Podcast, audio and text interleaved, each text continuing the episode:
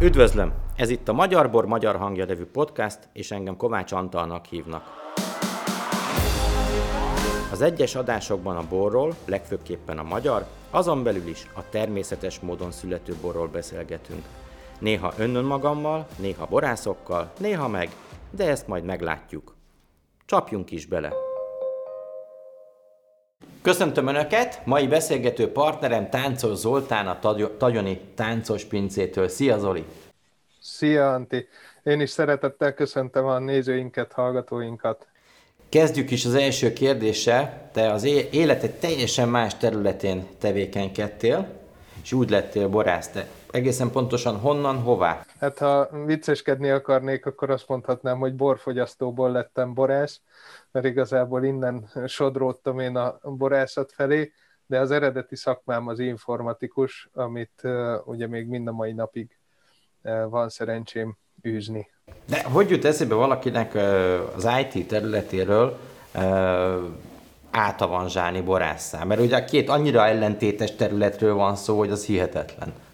Én egyébként ezzel vitatkozni szoktam, hogy ez annyira ellentétes lenne, mert szerintem sok közös van. Tehát nyilván mhm. az informatika is egy nagyon-nagyon tág szakma, meg a borászat is majd erről biztos fogunk szót ejteni, hogy azért ott is elég széles spektrumon tud mozogni az a technológiai borászattól a, a családi kispincéig.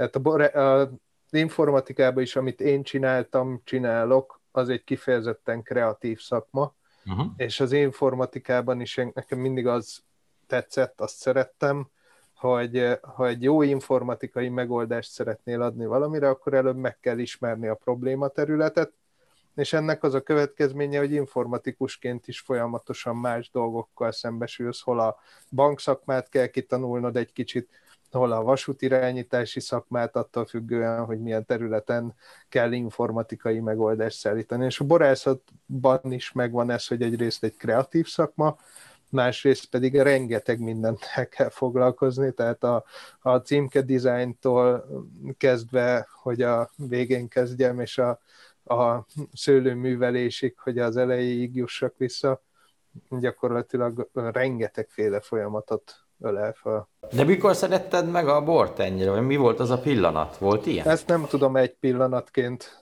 fölidézni, ez inkább egy ilyen folyamat volt, uh-huh. ahogy én a bort megszerettem, ugye az egyetemi évek után, ugye az egyetemen még, még olyan dolgokat műveltünk a borral, amit nem szívesen val be az ember, konkrétan ugye még a vörösboros kóla is megtörtént, úgyhogy... Nálam életemben egyszer, de azt mondtam, hogy soha többé, ha fizetnek érte, akkor sem.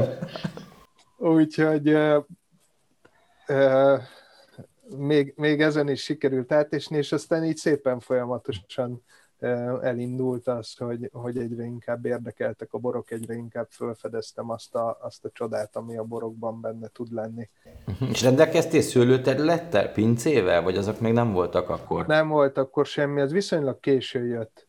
Uh-huh. Igazából ez annak volt köszönhető, hogy pont ez a, a 2008-9-es válság kapcsán az informatikai munkámból úgy kiveszett a kreativitás, ez amit az előbb emlegettem, uh-huh minden csak arról szólt, hogy hogy oldjuk meg minél gyorsabban, minél olcsóbban a éppen aktuális tűzoltási problémákat, és akkor ebből így egy kicsit elég lett, és kerestem valamit, amiben, amiben ezt a kreativitást újra meg lehet élni.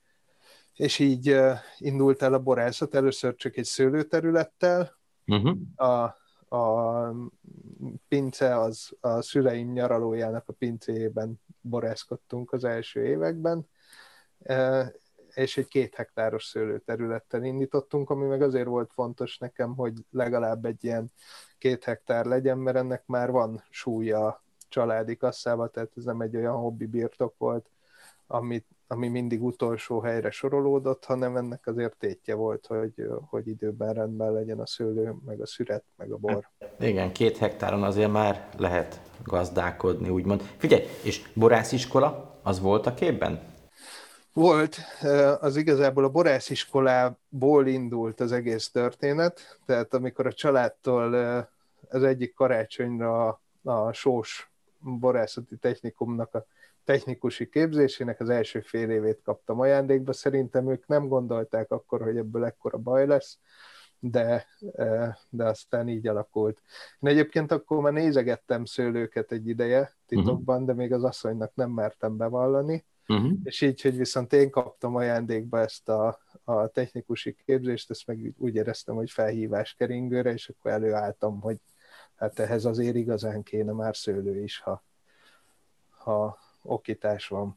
Úgy van. És volt ö, gyakorlati munkahelyed? Mert ugye általában, akik borász iskolát végeznek, ö, úgy közben ö, elvetődnek pincészetekhez, hogy kellő gyakorlatot szerezzenek. Nem voltam ö, gyakorlaton, ami egyfelől biztos, hogy egy hátrány is volt, de nekem akkor már ö, ugye már nem voltam egészen fiatal, tehát volt már egy konkrét elképzelésem az életről is, meg a borokról is tehát nekem akkor már volt egy kialakult ízlésem, elképzelésem arról, hogy mi az, amit izgalmasnak találok ebben a témában, és így olyan lehetőség nem adódott, ahol ezt ki tudtam volna próbálni, úgyhogy maradt az, hogy, hogy önképzőkör, meg hát rengeteg, rengeteg tanács, rengeteg segítség más borászoktól a, tehát jártad a pincészeteket, gondolom azokat, amelyeket jobban kedveltél, és tőlük kérdeztél dolgokat. Hát ugye viszonylag sok borász ismerősöm volt már akkor, meg aztán az első évek folyamán, ahogy már borászként tevékenykedtem, akkor, akkor egyre több borásszal kerültem kapcsolatba, és akkor hál' Istennek azért ez egy, ahogy én megtapasztaltam, egy nagyon segítőkész szakma. Uh-huh. Tehát itt nem jellemző az, hogy, hogy őriznék a titkokat, vagy tudásirigység lenne, mert hogy itt a tudás az egy dolog, azt meg is kell csinálni, ugye, úgyhogy ezért ezt általában a borászok tudják, hogy attól, hogy elmondom valakinek, hogy hogy kell elkészíteni a bort, attól még nem feltétlenül lesz kedve kimenni akkor szüretelni, meg, meg oda menni akkor és úgy fejteni. Tehát itt benne van a pakliba még erősen az, hogy meg is kell csinálni azokat a nem mindig kellemes dolgokat, amik ahhoz kellenek, hogy egy bora végén összeálljon. Te szőlőt területet, tehát szőlővel betelepített területet vásároltál, vagy szőlőtelepítésre alkalmas terület volt, amihez hozzájutottál? Hát azt kell mondjam, hogy is a kérdésre a válasz, mert egyébként minden terület, amit vásároltunk, vagy majdnem minden terület szőlővel volt betelepítve, és innen is alakult a kezdeti fajta választékunk de azért volt közte annyira leromlott ültetvény, amiről tudtuk már eleve, hogy, hogy egyszerűen csak nem uh-huh. megpróbálni sem érdemes följavítani, de amikor egy ültetvényben ilyen kevesebb a tőke, mint az üres hely, akkor azért azt lehet tudni, hogy ezt azt uh-huh. nehéz gazdaságosan föltámasztani. És van neked egy olyan szőlőfajtád is, ami nagyon ritka Magyarországon. Én a pályafutásom alatt, így a 28 év alatt három borásszal találkoztam, aki hozzányúlt, ez a zengő. Ő hogy jött a képbe? A zengő az első területen, tehát azon az első két hektáron ott volt már, és még akit vettem... Hát akkor jött szembe. Az a, az a figyelembe is ajánlotta, igen. És egyébként érdekesen indult a, a karrierünk az engővel, mert az első évben úgy finoman megmutatta magát, a, uh-huh. az erjedés végéig egy elképesztően lelkes voltam tőle, hogy micsoda gyönyörű bor lesz belőle, aztán valami félrecsúszott, és, és teljesen tönkrement a bor. Aztán a második évben ott a szüreti időpontot sikerült nem úgy elkapni, ahogy. Tehát uh-huh. tartott, tartott egy darabig, amíg összevelegettünk, de általában nekem szegezik a kérdést, hogy melyik a kedvenc borom, majdnem minden évjáratban azt kell rá mondjam, hogy az engő, azzal együtt, hogy azt is el szoktam mondani, hogy ez olyan, mintha azt kérdezik az embertől, hogy melyik a kedvenc gyereke, tehát nem egy könnyű kérdés ez, de, de ha valamit ki kell emelni, általában ezt emelem ki. Uh-huh. És mi a helyzet a szürke baráttal? Mert ugye a, a szürke barátból jellemzően a borászok döntő többsége ilyen vagy olyan stílusú a fehérbort, könnyebbet, testesebbet készít, nagyon sokan gyöngyöző habzóbort segítenek belőle palackra. De ami nekem nagyon tetszik, és szerintem egy, egy nagyon vagány dolog, hogy te szürke barátból rozét készítesz. Ez, ez, ez nekem nagyon bejön. Ez hogy, hogy, hogy volt ez? Inspirálódtál valahol? Egyrészt inspirálódtam is. Ugye mindig, amikor bejött a képbe egy-egy új szőlőfajtánk egy új területtel, akkor ezért mindig az ember elkezd vadul inspirálódni a szőlőfajta tekintetében, hogyha még nincs kész koncepció. És, és hát ez így volt a szürke barátnál is. Én alapvetően a szürke barátot úgy tudtam, hogy nem szeretem, Uh-huh. És ezért annál nagyobb feladat volt, amikor, amikor jött szembe ott is egy ültetvény, és, és ugye nem akartam kivágni az egyébként jó állapotú, idősebb 30 év körüli tőkéket, és, és valamit kezdeni kellett vele. Úgyhogy inspirálódtam, és akkor, akkor egyszer csak találkoztam egyébként a Kékhegy pincének a, ha jól emlékszem, a 16-os uh-huh szürke barát rozéja volt, ami, ami engem meggyőzött erről a bortípusról, és akkor így ez egy nagy megkönnyebbülés volt, hogy van a szürke barátnak olyan formája, amit én is szeretek. Mert egy ilyen kis pincénél egyébként szerintem az nagyon fontos, hogy a, a, a borász jó lélekkel álljon oda a bor mögé, tehát nehéz olyan borhoz adni az arcunkat, amit egyébként nem szívesen iszunk meg. Hát hogy ne.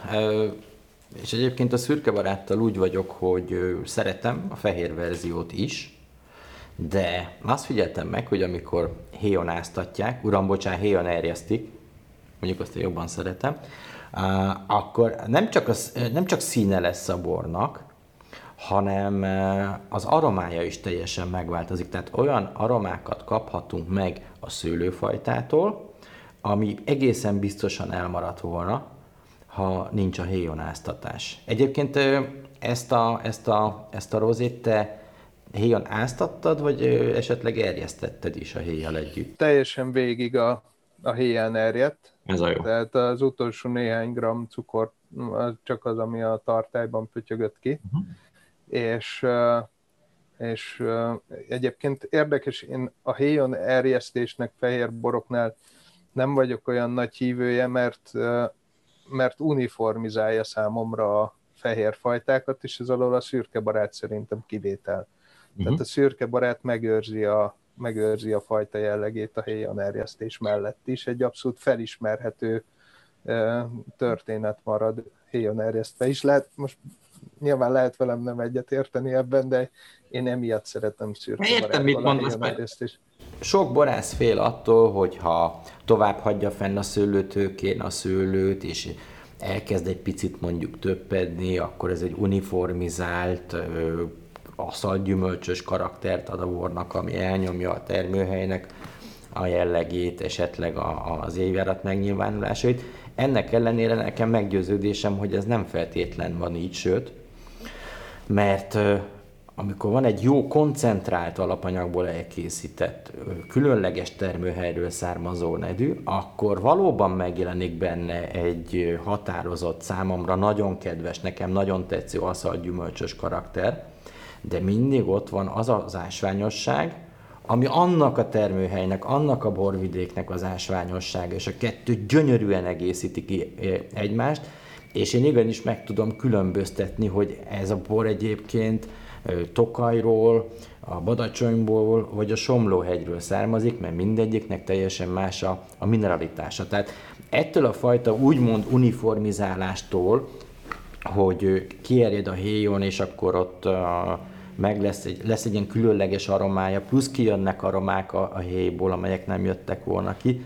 Ezek valóban ott vannak, és egy közös ismertetője egy ezeknél a boroknál, de a termőhely az mindig is kikandikál ezeknek a válla fölött, vagy akár az előtérbe helyezi e, magát. Tehát én arra szoktam bátorítani a borászokat, hogy az ilyen típusú különleges boroktól egyáltalán ne féljenek, és ez sem egy gyenge alapanyagból készült, hiszen ennek is 13 és feles az alkohol tartalma, tehát nagyon szép, masszív, közepes, közepes pluszos teste van a bornak, szerintem egy igazi egyéniség, tehát ez bor, önálló jogán bor.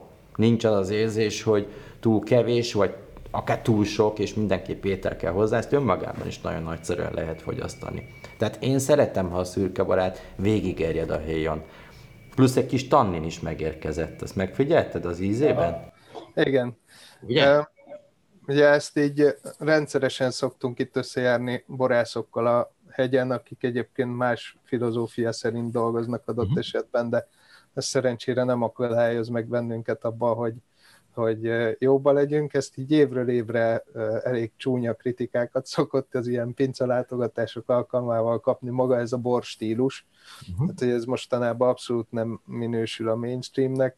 De én azt gondolom, hogy nekünk kicsiknek ez majd, hogy nem kötelező, hogy egy kicsit kikandikáljunk a mainstreamből, és ne ugyanazt próbáljuk csinálni, amit egyébként a, a sok hektáros technológiai pincék valószínűleg Meggyőzni. A technologizáltságok folytán jobban tudnak csinálni, mint mi.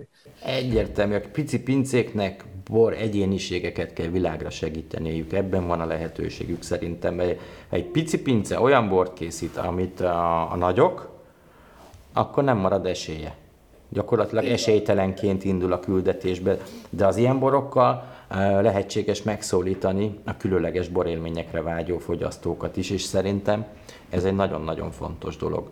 Volt egyébként olyan uh, szőlőd, amit, amit te telepítettél, vagy te oltottál rá régi uh, tőkékre?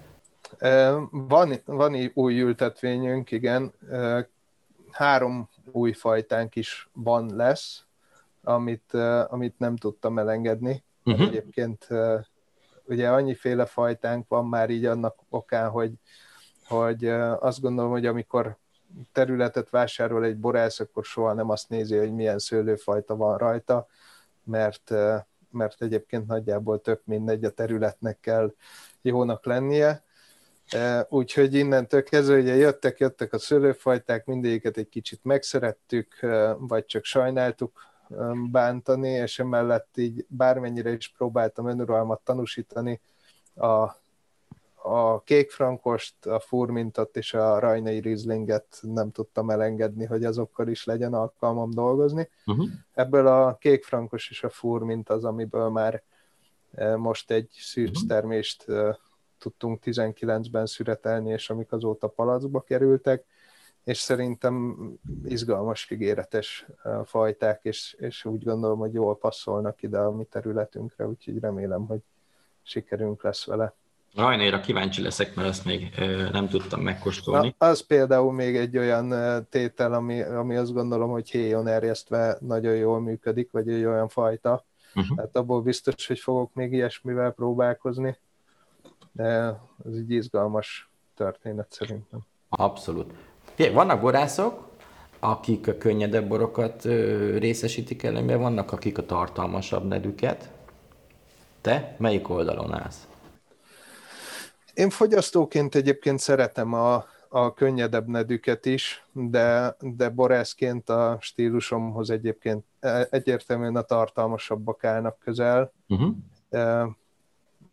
Ugye ez, ez jön abból is, hogy azt gondolom, hogy nekünk, hogyha pincében nem akarunk adalékanyagolni, nem akarunk cukrozni, savazni, akkor mivel nem látjuk előre az évet, csak utólag látjuk az évet, előre csak azzal tudunk felkészülni, hogyha alacsony terméskorláttal dolgozunk, ez tud egy garancia lenni arra, hogy egy gyengébb évjáratban is jól beérett, jó minőségű alapanyagból tudjunk dolgozni. Az mit jelent tőkékre levetítve? Hány kiló? Mi most ugye a, az alapboroknál két kilóval dolgozunk, a válogatás tételeinknél, ugye azért is hívjuk őket válogatásnak, mert ezek termésválogatások, zöld uh-huh. szüretben válogatjuk le a termést, ott egy kilóra válogatunk le, illetve az utóbbi években elkezdtünk ebből lefelé kacsingatni óvatosan, hogy megtaláljuk azt, hogy, hogy tudunk-e még gazdaságilag is fenntartható módon tovább lefelé menni a tőketerhelésekkel, mert egyébként az meggyőződésem, hogy ez egy, ez egy nagyon erős fegyver egy borász kezében. Abszolút. Most hány hektár területed van? Most 5 hektárunk van, uh-huh. és, és nem is, tehát, hogy ellenállunk, hogy több legyen, uh-huh. mert ez az, amit ebben a struktúrában, ebben a mm, családi felfogásban tudunk még vinni. Uh-huh. Meg, e, e, ha innen tovább lépnénk, akkor nagyobb pince kéne, mindent megint újra kellene gondolni, tehát itt szeretnénk valahol egy egyensúlyi pontot megtalálni. Uh-huh. És mik a távlati célok? Elképzelhető, hogy egyszer te százszázalékosan borász leszel, és semmi mással nem akarsz foglalkozni? Ez az álom, ez a cél, igen, de alapvetően én azt látom, hogy, hogy abban, hogy mi a minőséget tudjuk tartani, meg, meg hogy fejlődni tudjunk évről évre, ha nem is roham léptekben, de, de apró kicsi lépésekben tudjunk fejleszteni, ahhoz egyelőre kell az, hogy, hogy legyen mögöttünk valami más háttér. Olyan szempontból ez most már egy nagyon, nagyon nehéz történet, hogy, hogy időben nagyon nehéz összehozni azt, hogy a főállás mellett ez a második főállás is még tökéletesen működjön. Úgyhogy nem tudom megmondani, hogy meddig tud ez így párhuzamosan menni, de még egy darabig úgy gondolom, hogy célszerű lenne, hogy így menjen. Jó, Zoli, nagyon sok sikert kívánok neked ehhez, drukkolok. Annyi biztos, hogy a boraidat nagyon szeretem, úgyhogy most miután befejezzük a beszélgetést, én ezt a palac szürkevarát rozét magamévá fogom tenni. Köszönöm szépen a beszélgetést. Köszönöm én is, és egészségedre álljék. Köszönöm, minden jót. Köszi, sziasztok.